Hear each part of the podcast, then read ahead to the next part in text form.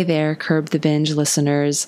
I'm your host, Katya, and I am bringing to you today an episode that feels so um, close to my heart because the woman that I speak to is a new friend and she's very uh, open, raw, and vulnerable about her own journey. And honestly, I think in my own healing journey, the most um, one of the most helpful things in general has been two sided. Uh, one has been listening to the stories of others, where, um, you know, some of Geneen Roth's books have been like this for me, where simply hearing the story of um, somebody's struggles, wherein they're candid, they're totally open and raw about th- the parts that most of us would shrink away from because they're not pretty. Hearing those uh, details can be very healing because it normalizes our experience, right? So that, and then um, the other side of that has been actually sharing and speaking about my own experience.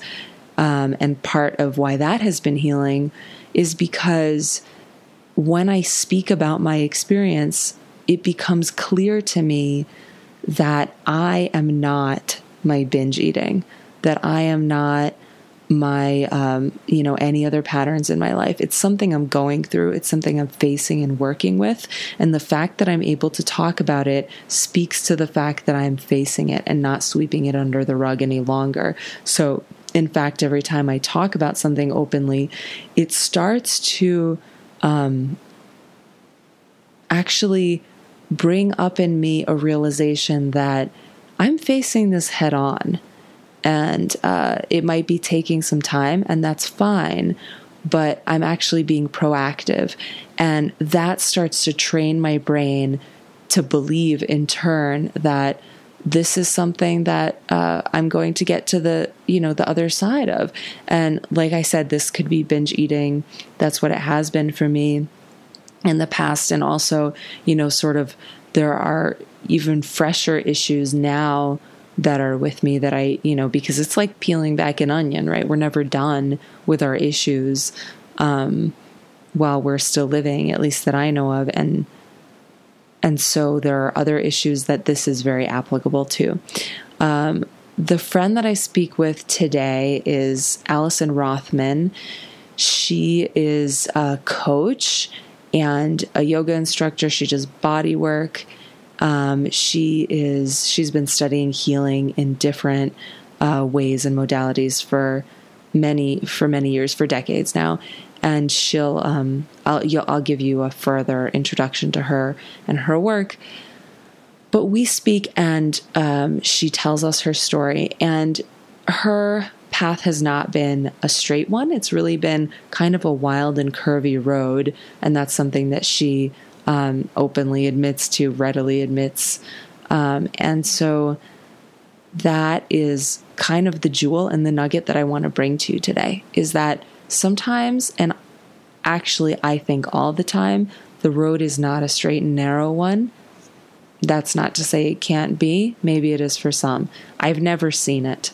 Um, I've seen the road be pretty wild with tangles and those that you know those are both um, sometimes the frustrating parts of the journey and also the beauty. Because as um, one of my great yoga instructors in the Iyengar method um, Manouso Manos as he said in a recent workshop our beauty does not come from our consistencies.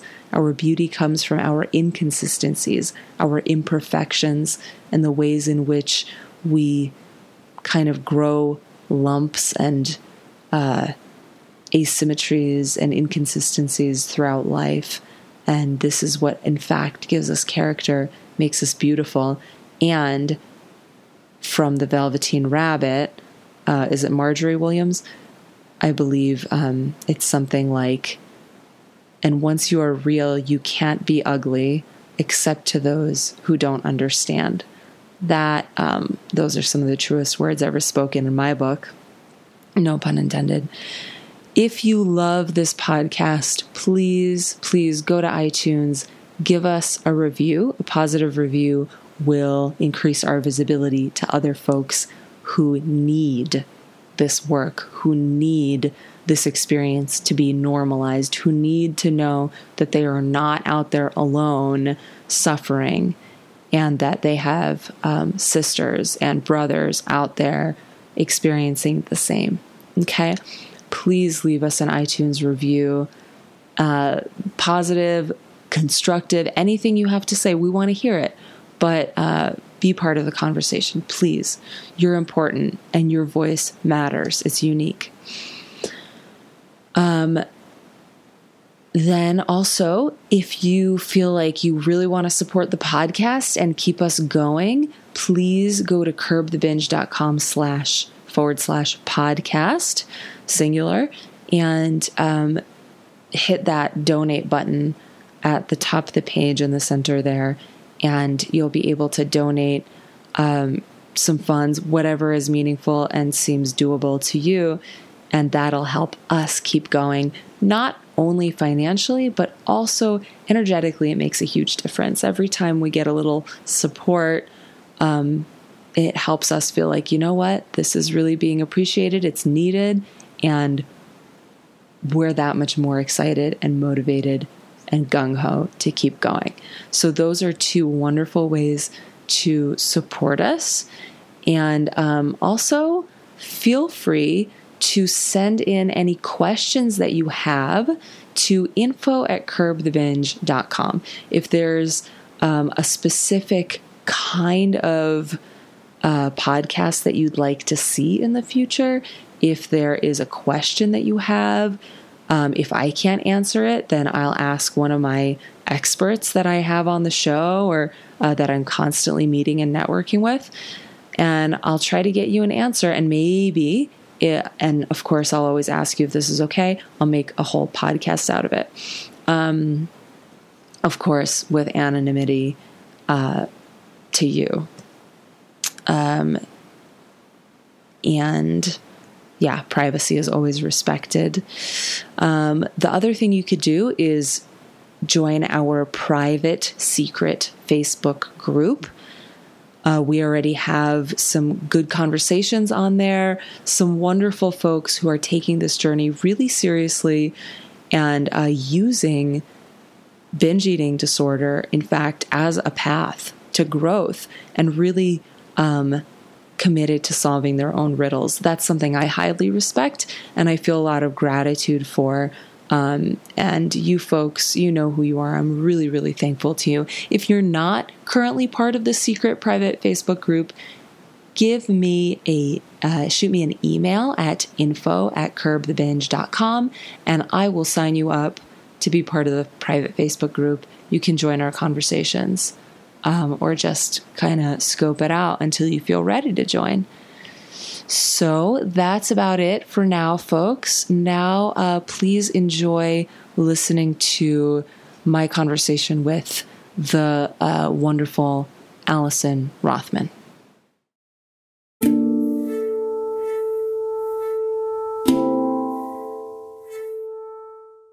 Hi, everybody. You're listening to Curb the Binge, the podcast, and I am here with my friend, my new dear friend, Allison Rothman. She is a longtime practitioner of the healing arts and is devoted to embodiment as a spiritual path. She's a body worker, a yoga and meditation instructor, and a coach. Allison has been in recovery from a debilitating eating disorder for almost 20 years. She's committed to supporting women to attain unconditional self acceptance in their bodies and in their lives. She believes that compassionately embodying oneself is the only way to find true peace and healing. Her business, Embody Your Life, integrates yoga, movement, meditation, body work, somatic therapy, nutrition, herbs, and flower essences, providing a holistic experience for clients.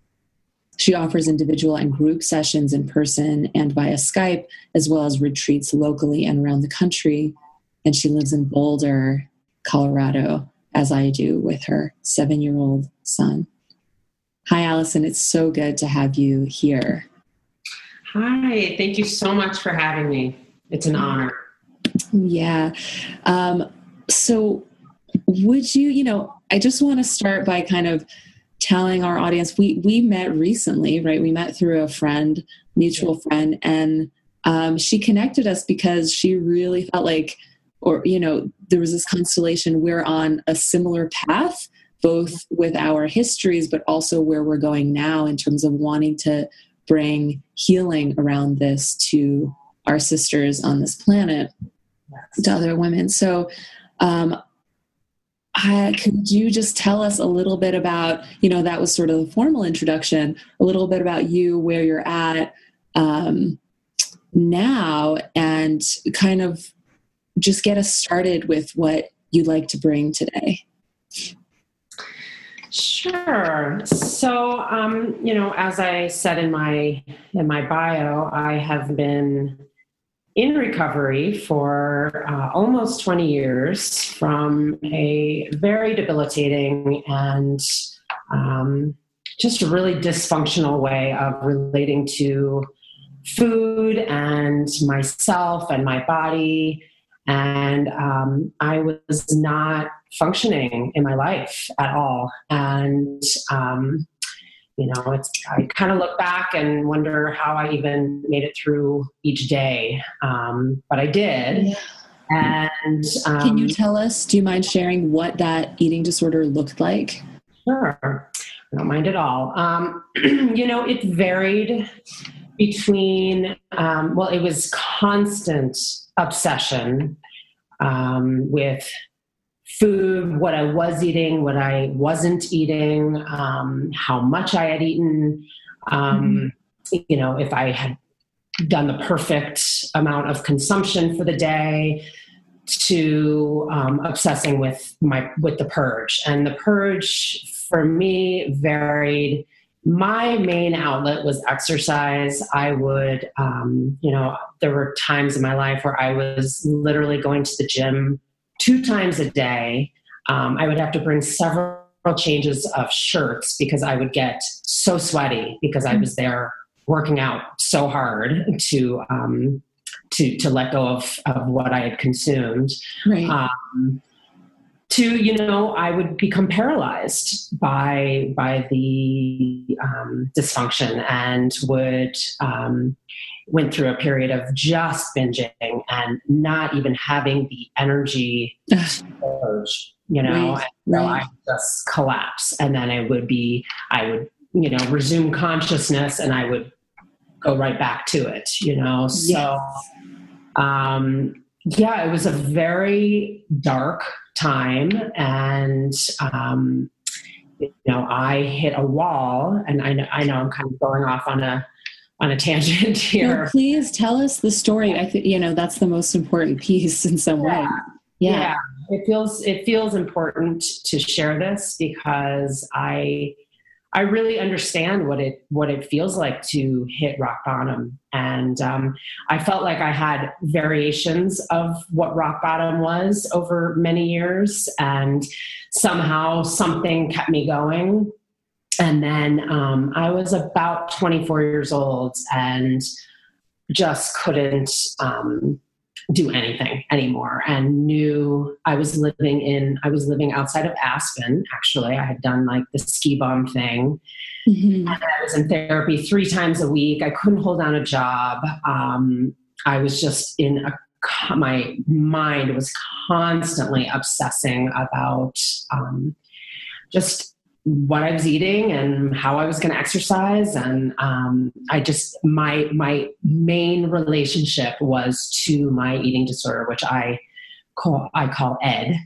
so Ed was was my intimacy and was my life and was my um, reason for getting up in the morning. And um, you know it's it's um, clearly not a healthy way of living. And i bottomed out and i bottomed out hard. And um, i can remember sitting on the couch and calling my dad and just crying and just saying you know i i just i, I need help. I need i need something serious to happen here because you know i was i was not well and i wanted to be well. And um, mm, that's that that feels really important what you just said yeah. about having the intention to be somewhere different than you were at.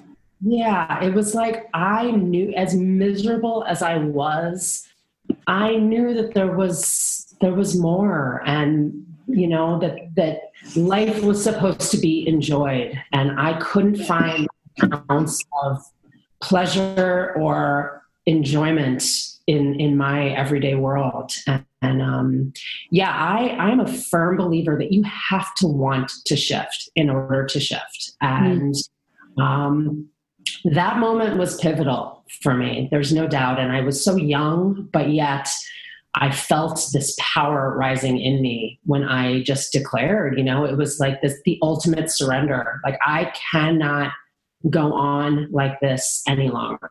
Mm-hmm. I have, I need something drastic to happen here.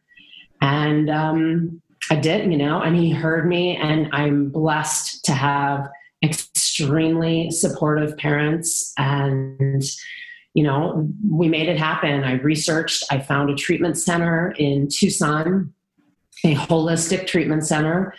And um, next thing I knew, I packed up my life in Colorado and I drove across country with my dog and got on a plane and went to Tucson and had no idea what was was coming for me. But it was it was a huge leap of faith and one that I knew I needed to do.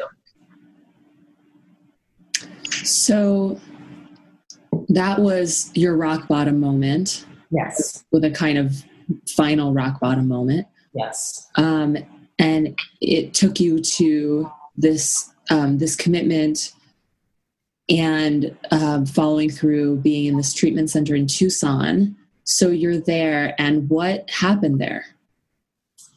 Um, a lot of really scary shit. Do you mind and, taking us into the darkness a little no, bit? No, I don't. Um, you know, I was, it was a controlled environment. So, you know, all of my ways of coping with all of these feelings and emotions and just deep stuff inside of me that I had not been able to sit with all came up almost immediately, you know, because I, yeah. I couldn't bin, I couldn't purge, you know, I, I was forced to really, I had to sit at meals with everybody. We all had to, you know, wait. I mean, it was excruciating. I can, I really, um, it was it was uh, very uncomfortable does not even begin to describe how i felt and um, and you know, in the same breath, I have to say it was like a huge sigh of relief. Like, mm-hmm. oh God, I can finally just be with this stuff and I am held. And um, it was it was an exceptional experience, you know. It was um, just a small treatment center in a in a house in a residential house in the middle of the desert. And there were i think there were maybe eight of us at a time. And it was it was a holistic approach. So i was really i had already been practicing yoga but i was practicing yoga pretty disembodied. You know i was mm-hmm. i was using it more as exercise and and it did end up becoming part of my purge but you know but this program brought me into um, touch with so many different avenues of mindfulness and holistic health and well-being. And um, you know we were getting body work we were getting acupuncture we had um, movement therapy we had we were in nature a lot. We spent a lot of time in the desert. We did group therapy we did individual um, you know, nutrition, herbs. I can remember chanting for the first time. One of our therapists oh, wow. brought a Krishna CD, and we and I mean everybody thought she was insane, but I was like, wow, you know, like this is this is cool. And um, so you know, as as scary and painful as it was, um, I knew I was doing the right thing, and I just kept I just kept showing up to the best so, of my ability. Yes. So can we back up a little bit? Yes. I want to go back before we get to the, you know, the the relief and the yeah. yeah. kind of happy outcome. Yes. Let's go back into the the fire because I think this is I mean that's what we're always trying to escape, right? And this is I feel like the really important juicy bit. So you're saying that you know when you got there there was sort of a nightmarish experience of actually facing all those things that you were trying desperately not to face yeah. using food before. So can you do you remember what what kind of things came up? Mm-hmm.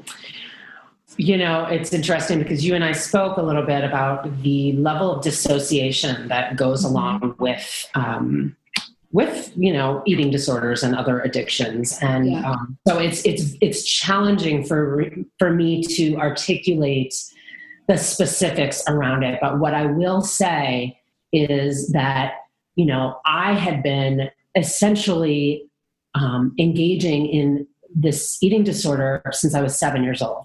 And here i am 24 so this is a lot of years of yes.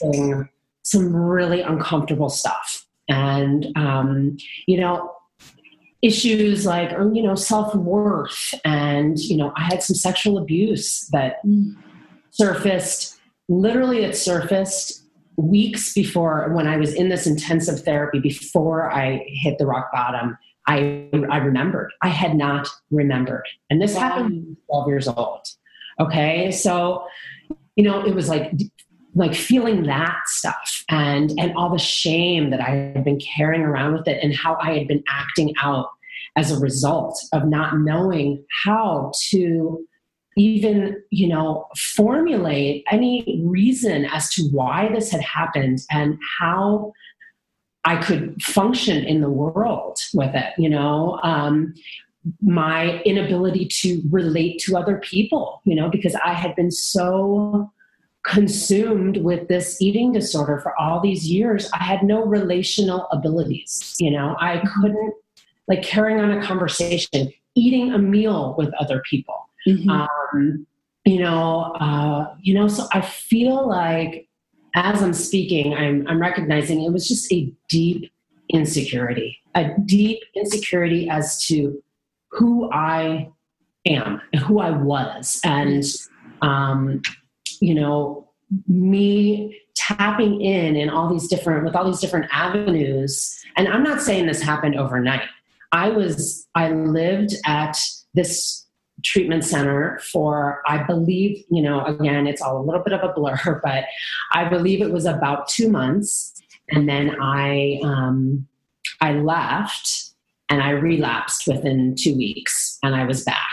Um and then I did outpatient. And it was you know it was it was not an overnight process. It was um, layers of of work so when you say outpatient was that different from living there was that just living there I was, mm-hmm. I, was um, I had my own housing I went back you know I, I left Tucson and I came back and I had my own I got my own apartment Mm-hmm. And I um, just went to the treatment center daily for groups and therapy and, and that sort of thing to touch in. I would have a meal with them, you know, that sort of stuff. So that was outpatient. That was the second. That was outpatient. Yeah. Mm-hmm. So, okay, that deeply transformative experience for you. And I just want to, you know, reiterate what I heard you say, you know, all these things that came up shame and you know i'm finding as i do this work more and work with more and more people this is like a binding thread that shame and that um, these feelings of right not um, being able to relate to other people or how can i function in this world? These big questions and they're so big that they can feel really overwhelming.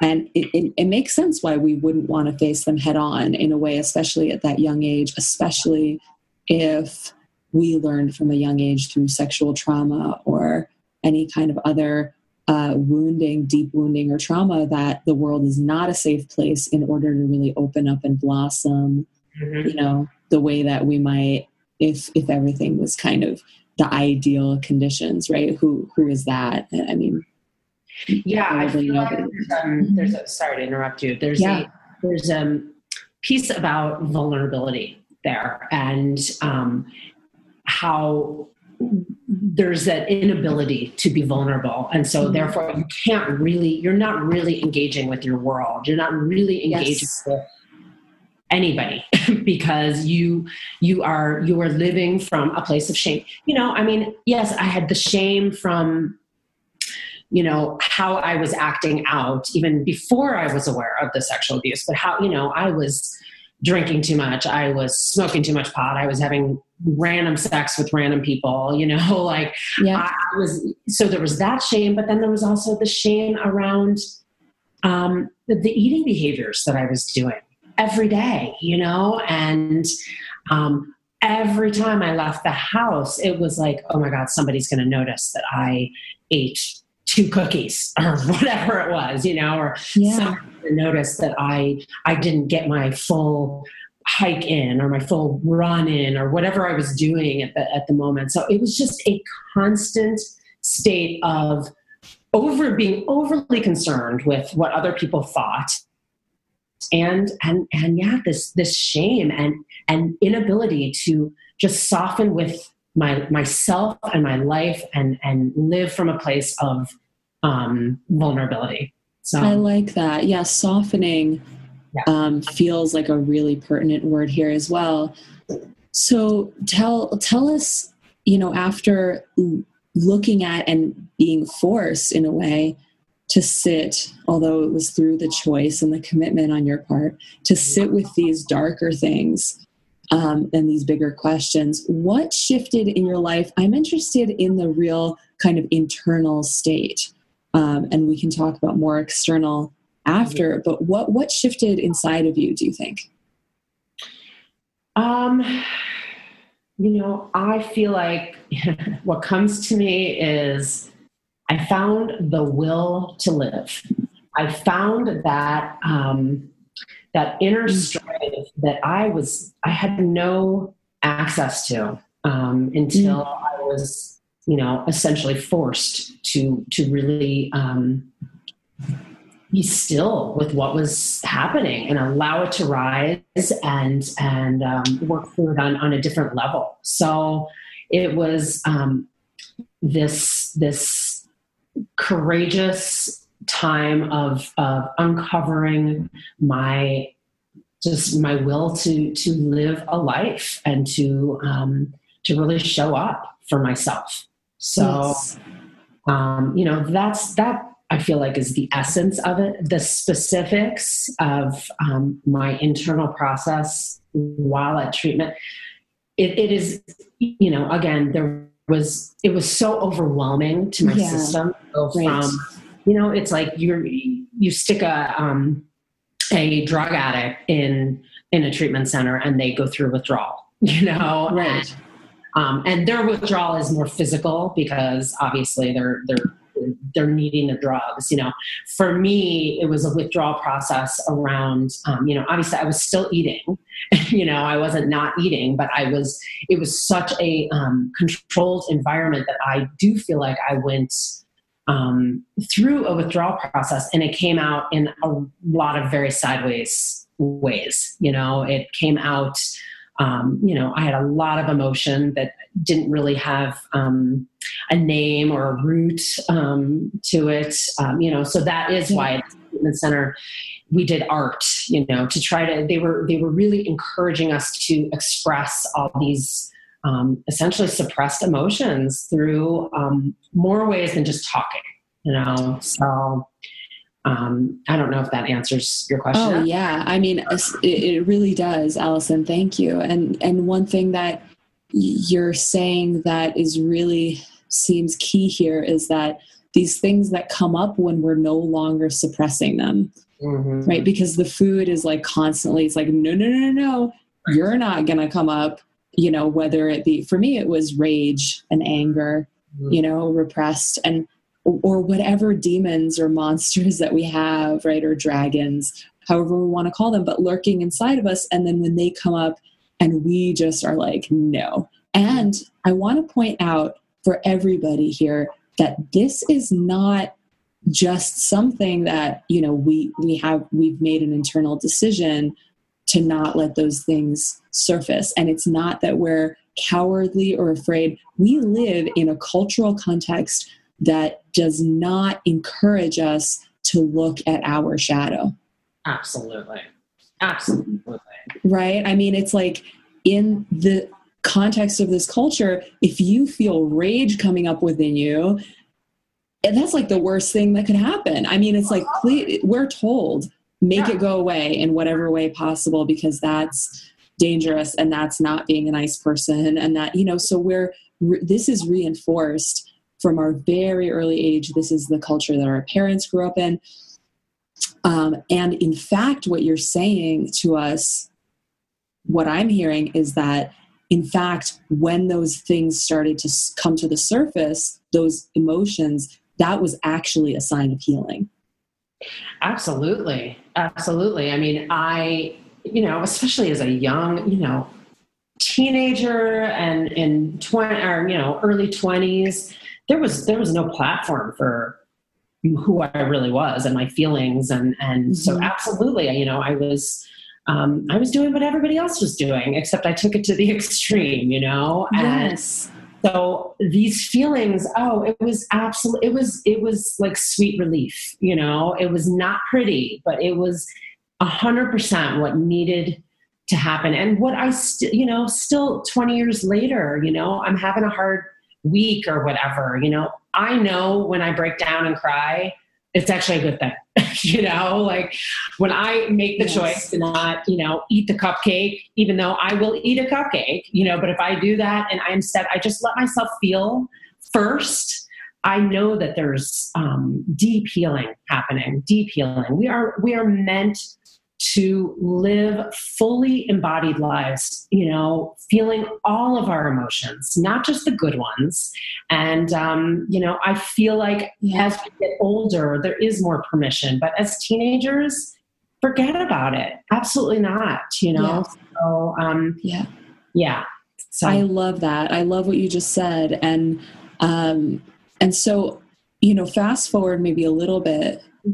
From Tucson and from the shift that happened then. So we talked a little bit about what was happening on the inside for you and the transformation, finding the will to live, um, being able to sit with emotions that had been repressed in the past. And so what what started to happen on the outside? How did your life start to shift externally?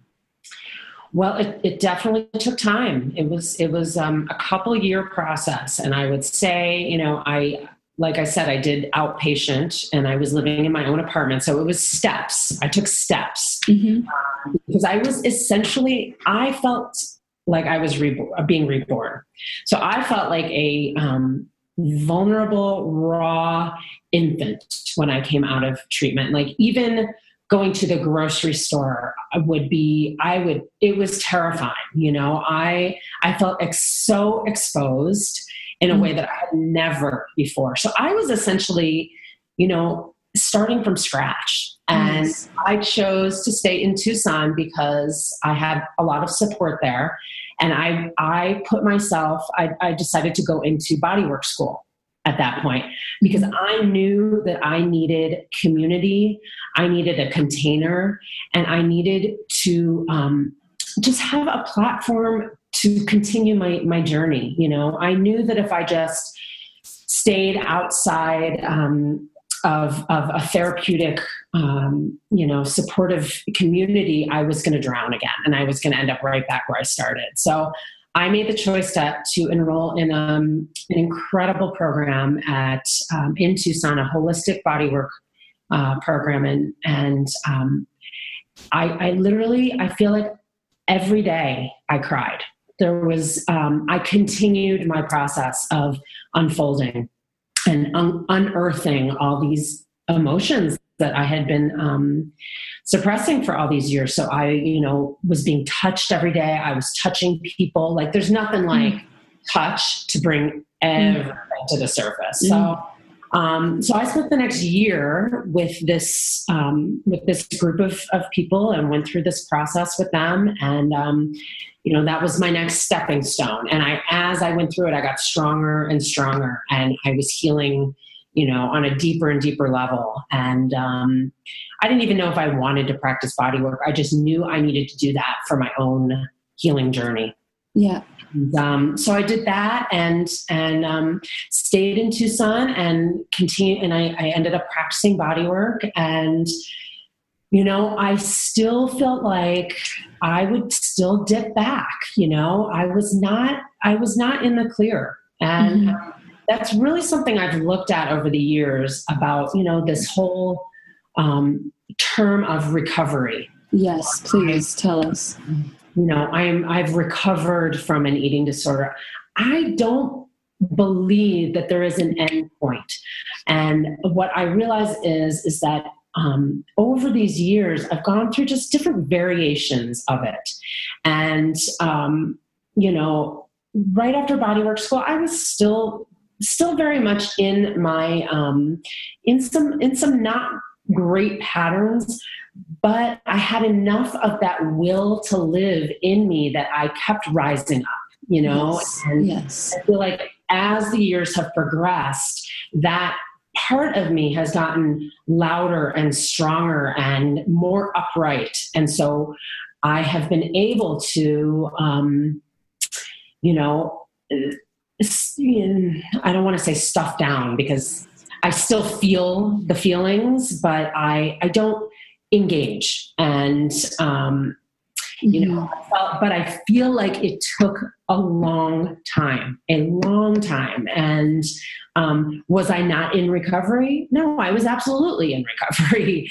Um, yeah.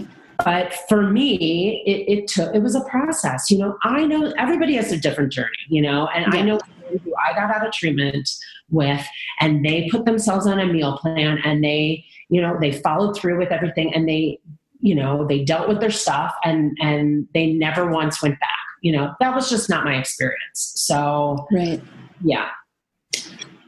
And i you know i find this really interesting because again it's like layers. We can you know we can find ourselves shrouded in shame in any one of these layers right? Like when we're um when we've quote unquote recovered but and yet there's still these feelings up for us and we still feel vulnerable sometimes. I don't know anyone who doesn't go to those places you know and, and most people i knew know do have some way of coping.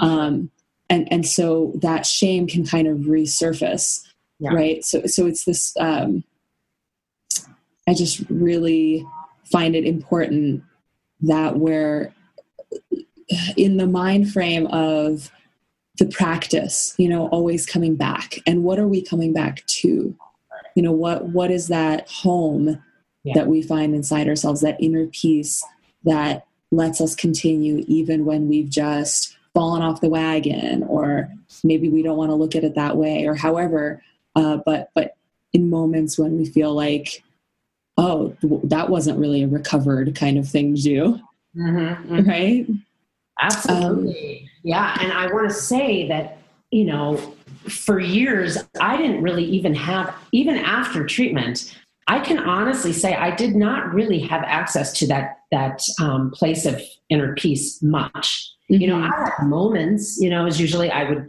there was an incredible yoga studio there and that was kind of my safe haven. And, um, you know i would definitely have those those moments of touching in but i i was still in quite a bit of angst but you know what i had uncovered in in beginning in treatment was just this um, deep faith in myself and in my um, ability to continue to rise up. And um, you know i I, I held on to those little moments of, of inner peace and lightness. And um, I'm consciously or unconsciously, I, I believe that I knew that I, that I was going to get better, even when even though I didn't feel like it, and it was discouraging to be um, still still dealing with this stuff for for so many years, you know. Um, yeah.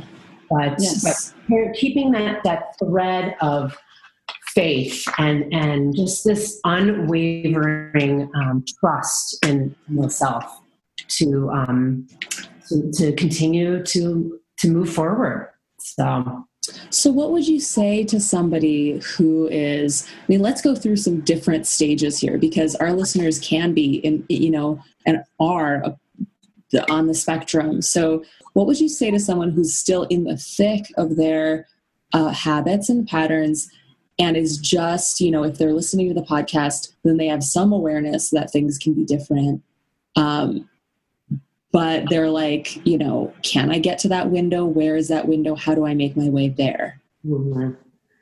Let's get down to the nitty gritty. I, I, recommend, um, and I use a lot, and I actually can remember doing this in treatment, um, standing at the mirror and speaking compassionate and kind messages to myself, looking myself in the eye, and, um, you know, we would in, and in treatment we would stand in full length mirrors and and and do this we put post-its up and i still i still have post-its around my house and i mm-hmm. i tell people to do this oh yeah i do too mm-hmm. oh, yeah. it is it is um such a simple but really powerful way of bringing yourself back um so that is one one way i feel cultivating some sort of mindfulness practice, um, be it yoga. I am a huge believer in meditation. Um, you know, I grew up a dancer, so movement has always been a part of, of my uh, path. Um, so you have to have some, there has to be some um, avenue for communication with yourself. And you have to. With yourself, you said yourself, mm-hmm. yes. So, um, you know, interrupting these these thought patterns, um, we absolutely can repattern our brains to say different things and to to deliver different messages to ourselves. But it takes work and it takes consistency. So, um, I'm I'm really um, I really support people in in cultivating a mindfulness practice so that they may have that moment, even if it's just a fleeting moment of like, wow, I just said something really terrible to myself. I need to shift that right now. Yes. Um, but we can't if we're on autopilot. It just doesn't happen. Right. Or if that's just like our inner monologue all the time. And I right? Oh, yes, years of that being the inner monologue. Years and years and years. I would almost say decades of that being the inner monologue. And you and I, you know, just to interject here, you and I, when we were talking, we had tea recently, and we were talking about um, this, you know, with eating disorders, there's really a deep thread, oftentimes, not for everybody necessarily at all, but there's often this deep self criticism. Right. And this is right, like everything has to be perfect yeah. all the time. And if it's not, then were horrible. And um, Lisa-Jo Landsberg, a really wonderful yoga practitioner and instructor, was on this show, and she said, like, the one thing that she finds across the board with people with eating disorders, women with eating disorders, is self hatred.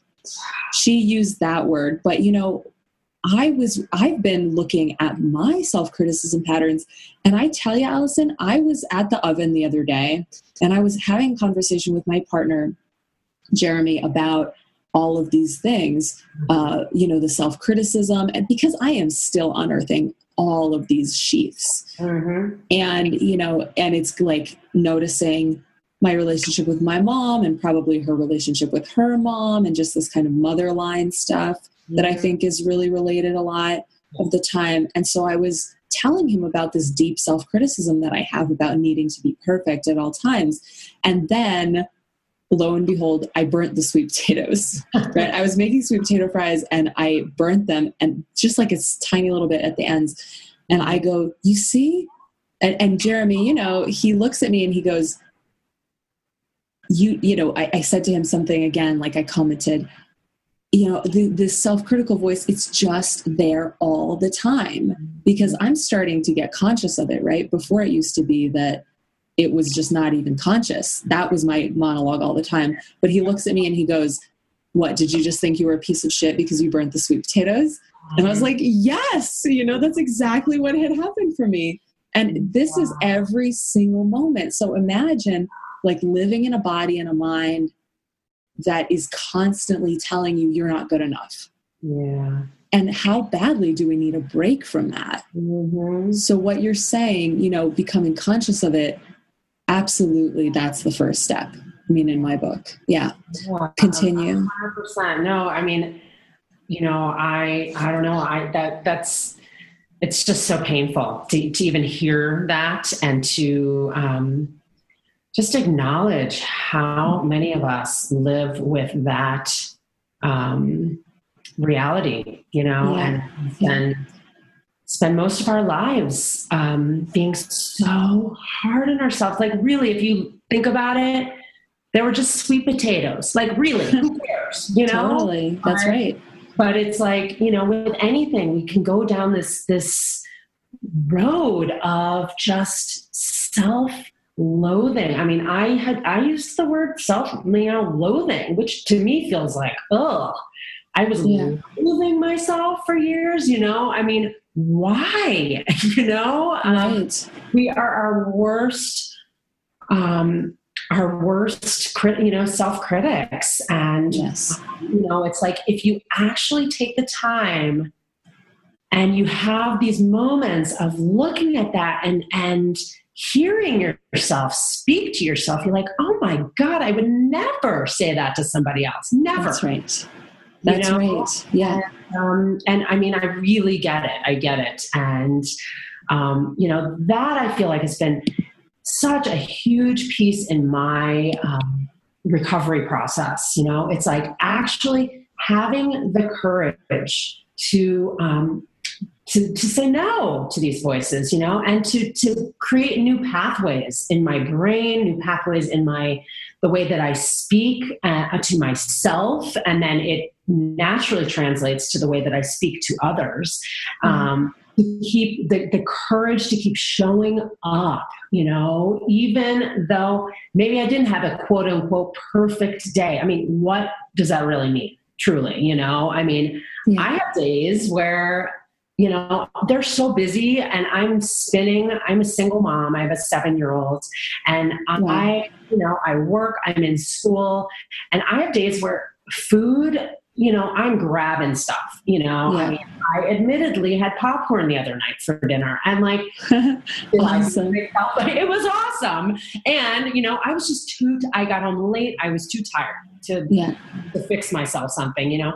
And in the past, oh my God, I would have beaten myself up about it, you know? And I would have vowed to myself, oh, you're going to do extra exercise the next day or whatever Right. it is, you know? And what I feel like I've gotten to through my mindfulness practices is just this place of, oh, you know what? It's okay. It's this, you know, it's okay. You you you know you didn't eat the best meal as your last meal of the day, but oh well, you know, like I still love you. I still um you know know that you're you're a good person. You know, it's like Yes. we um we turn these things on ourselves to the point where it just it becomes this cycle and um, it's like getting out of i always imagine um, the hamster wheel Yeah. and you know you're like running in the hamster wheel and you're just it's like you know the food and then the punishment the food then the punishment Yeah. the food, the punishment you know and it's Yeah. like until you can interrupt that cycle and you get you step off the hamster wheel and you take some breaths and you recognize you're a human being a very imperfect human being um, and and you love yourself anyhow you, that's where the that's where the medicine comes that's where the good juice comes you know So, yes. And I, you know, someone said to me yesterday, um, and it triggered me to no end. So, Mhm. is a coach, and he's he's actually a friend. He's not my coach, but he, um, you know, it was triggering because it, you know, spoke to something about me that wasn't resolved. And he Ah. said, "What if?" Because I'm going through these things right now with my partner, where I am still very controlling about food. Mm-hmm. You know, even though I've gotten way far down the road from where I used to be, um, still I'm very controlling. I want my family to eat very healthy and mm-hmm. um, you know, and he is just not like he is just really chilled out, laid back. He's fine with you know pancakes and jam and maple syrup for breakfast, and I'm like freaking out, you know, looking at my kids eating this, and he's just you know. So we we've had a lot of um, conversations there and dialogue there. And yesterday we we're sitting with our friend who's a coach, and and he goes, he looks at me and he goes, well, what if one way of thinking about it is that the food is the symptom, not the cause. Mm-hmm. That addiction is the symptom and not the cause. And like I said, it triggered me, you know, because it brought up these parts of me that weren't yet healed, that are not yet healed, that are still being, um, you know, that are still kind of under the uh, welding process, if you will. And so when you say this and you're talking about being, you know, being able now to have a bowl of popcorn for dinner and feel fine about it really and love yourself and just you know like it's cool. Yeah. That what i want to underscore there is that that is a symptom mm-hmm. of all the inner work that you've done right? I mean you it, it's like i've been to that place where i tried to say to myself you know what why don't i just relax around food why don't i just step back and you know eat the thing that I want to eat and and just love myself for it and feel fine. But it doesn't really work that way, or at least for me, it hasn't until I've done the work of dancing with those deeper feelings yeah. and actually going in there and being with those places and bringing self love when it was the hardest then the you know over time the result of that is becoming more chilled out. But it's not like we can just slap, snap our fingers or at least i have never seen it happen. And and you know snap our fingers and we're more chilled out. Yeah. snap our fingers and we're you know self-loving all the time.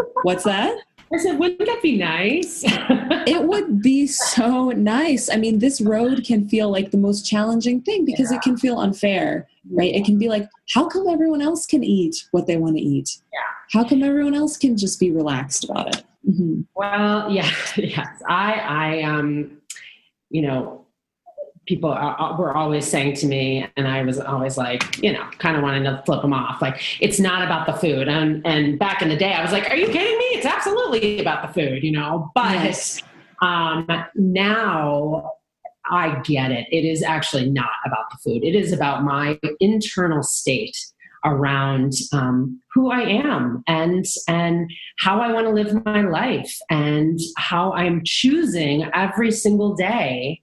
And every day it's a choice, you know, and for me as to if I want to waste, and at this juncture in my life, it feels like a waste of energy to be um, fixating on my food intake and what I'm eating or not eating and how much I'm exercising. And you know, I I eat whatever I want to eat. I truly do, and mm. therefore I do not obsess. Amazing. Um, yeah. And I never in my life thought I could get to this point. Wow. Um, Amazing, Allison. Yeah. Yeah. It feels um it feels significant and it feels like I um I don't know. I, I you know, I just hope I hope that I can my message can inspire.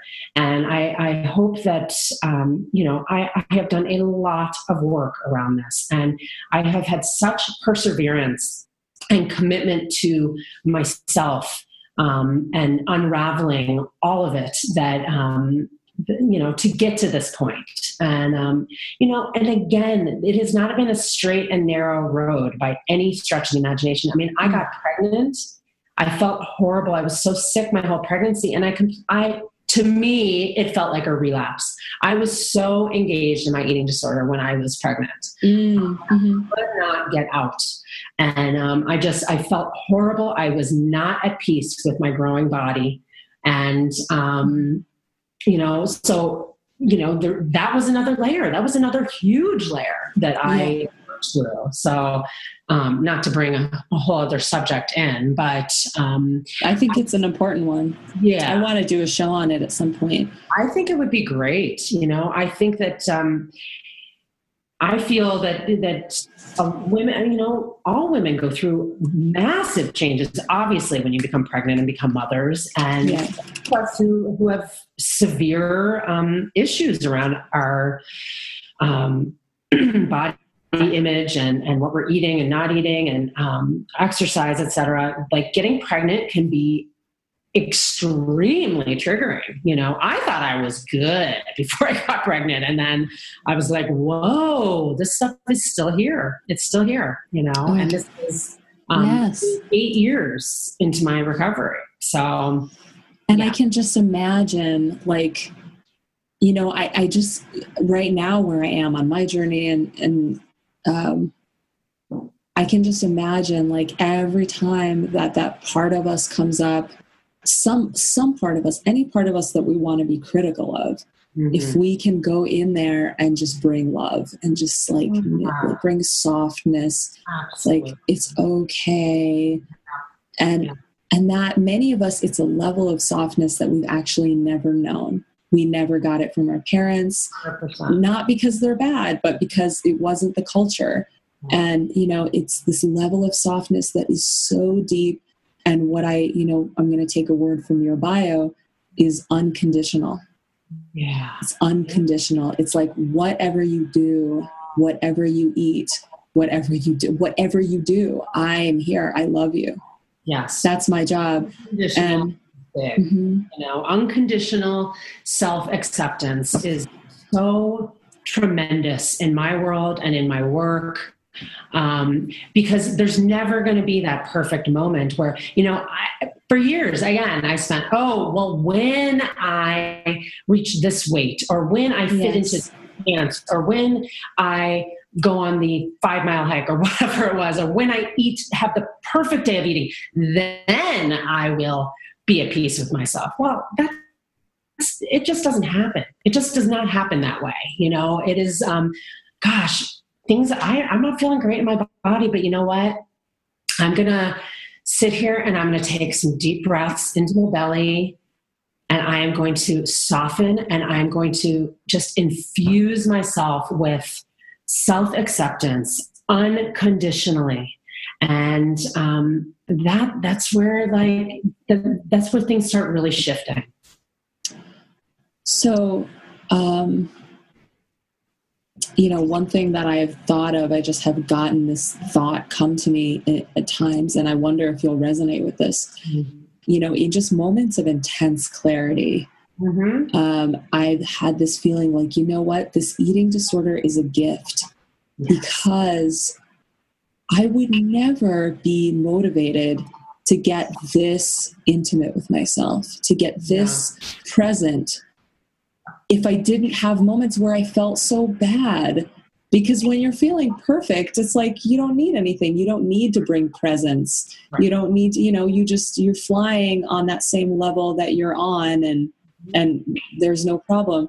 But the second that like there's a problem here and mm-hmm. something's, you know, something feels yucky inside of me, then we get called Absolutely. And it becomes an organic process, right, to bring our awareness and bring our presence. So um, I wonder if you'll resonate with me on this kind of feeling of yeah. this is a gift.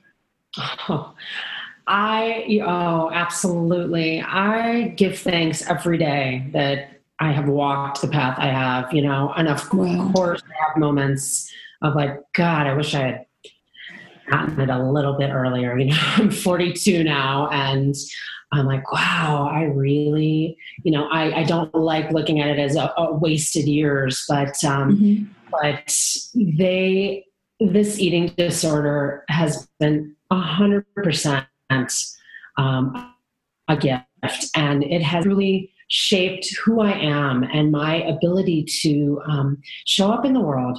And, you know, for me now, it, it's a gauge. You know, I know, you know, I've had last year was a very hard year for me. Um, and I. I've heard that from a few people. Yeah, 2016 was a doozy. And, I have to say that now this eating disorder and the behaviors around it and the voices and um, all of it I, it's a it's a gauge for me as to um, how far away I'm stepping from myself.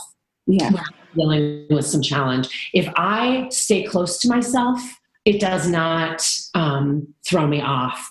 But if I am so far out and so blown out by by life and by the circumstances that are happening, and all of a sudden i'm in this i find myself in this um, obsessive compulsive way of thinking and feeling and being and doing. And i'm like oh, okay. All right. I hear you you know i hear you yes. i need to pull it in. I need to get back into my body i need to feel what i'm feeling and and just interrupt the process you know? So um oh 100% i feel like this this has been um my greatest teacher this and motherhood. Wow. Yes. i love that. And and so um you know i i just out of my own personal curiosity and to hear what your answer would be for this now you know because when when we're fixated on food our all our focus is there right? Yes. So where is your focus now? Like where is where is the juice in your life coming from? Mm-hmm. that's such a good question um, and and one that i um, you know i in in recently have really become aware of how much time my eating disorder consumed you know um yes so now i am you know i like i said i'm a mom and my son um you know, I, I've been his primary caregiver for six plus years. And um, so, you know, raising him obviously is my number one priority.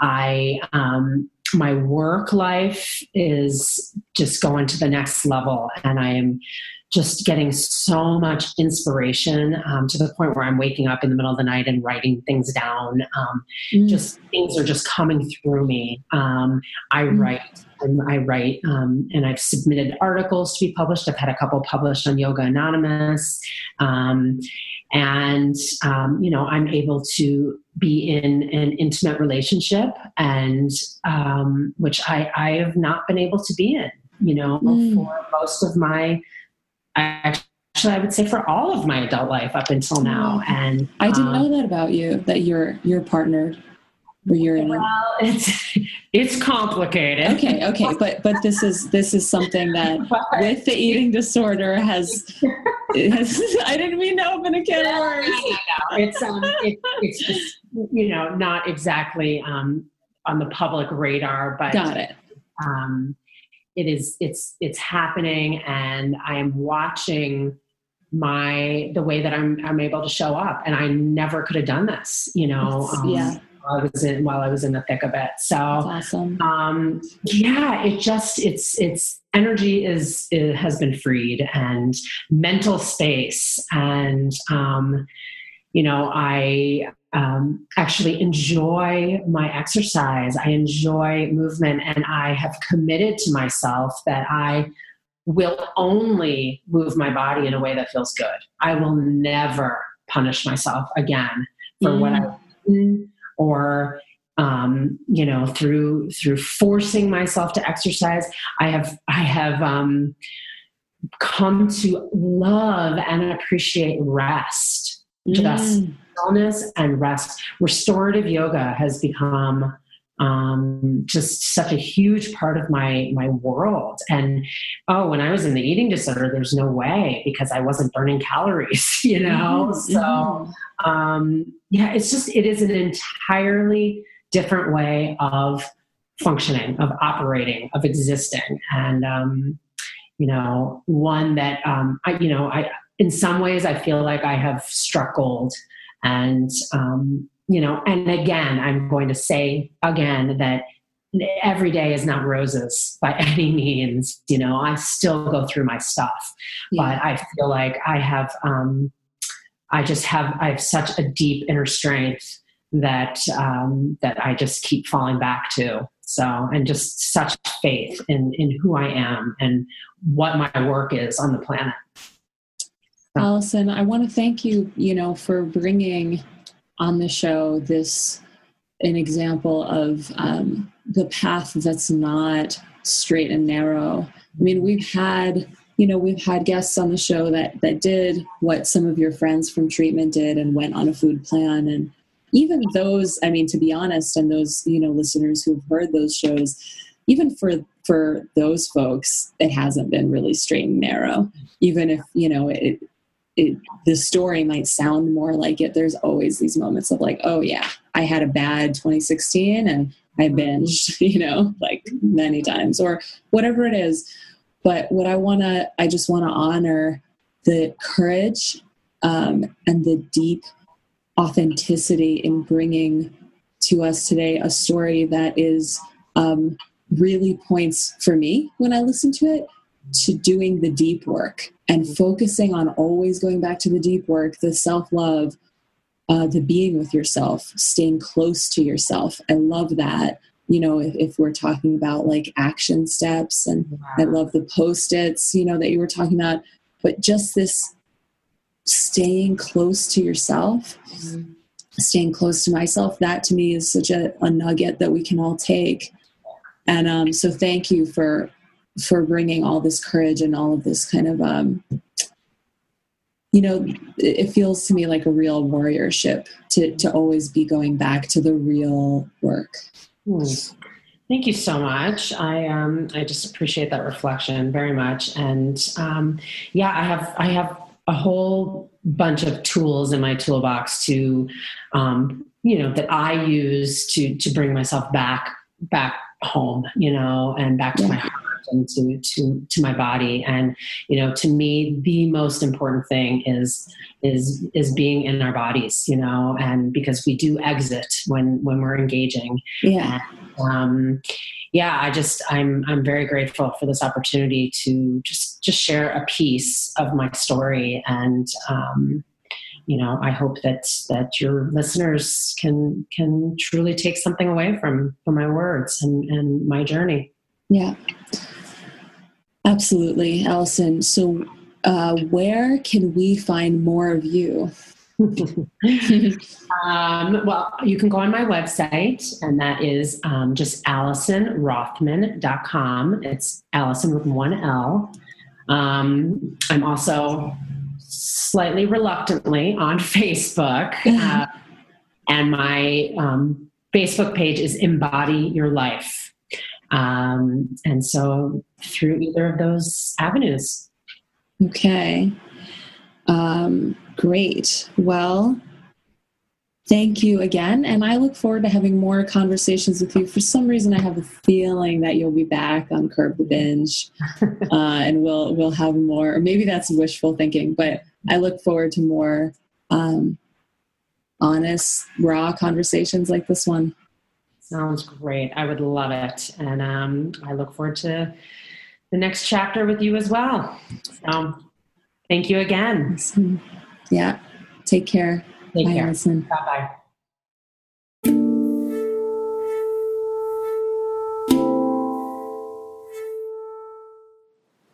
That's all, folks, for today, but just for today.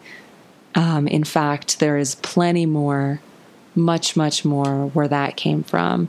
And every time I share with you in this way, I just feel more fire and more motivation and energy to keep going with this work. Um, thank you for listening because you make it possible through your receptivity, your um, needing this work, and your uh, need for a community and for um, support even in this kind of remote way um, that seems impersonal. And yet, through podcasting, through these kind of virtual conversations, we can have a profound effect on each other. If you have an idea for a podcast, a question, or even a person that you would like interviewed, please email info at curbthebinge.com. I cannot promise that I will have that person on the show, but I will definitely try um, really, you know, my best because this conversation is what's important to me. And um, I want to make it as rich and vibrant as we can. if you would like to be part of the private Facebook group, private means that nobody except other members in the group knows, unless you want to share with them, that you are part of this group. And it's the Curb the Binge Facebook group. It's private, it's secret. And um, if you want to be a part of it, email info at curbthebinge.com. I realize it's very sensitive material we're working with. For many of us, there's a lot of shame around it, um, especially kind of until we start to engage in a community and realize, oh, I'm not alone. There are so many people who feel the same way I do. And um, so that's a really good step that you can take for yourself in your healing journey is to um, write to us. Let me know. It can just be one line. Please make me part of the private Facebook group. And I will. Um, what else? That might be it for now. Um, you heard my message in the beginning. Leave us an iTunes review. Uh, you can donate to curbthebinge.com um, and the podcast itself on Curb the Binge forward slash podcast. And um, that's all for now. And I'll be seeing you very, very soon. Take good care.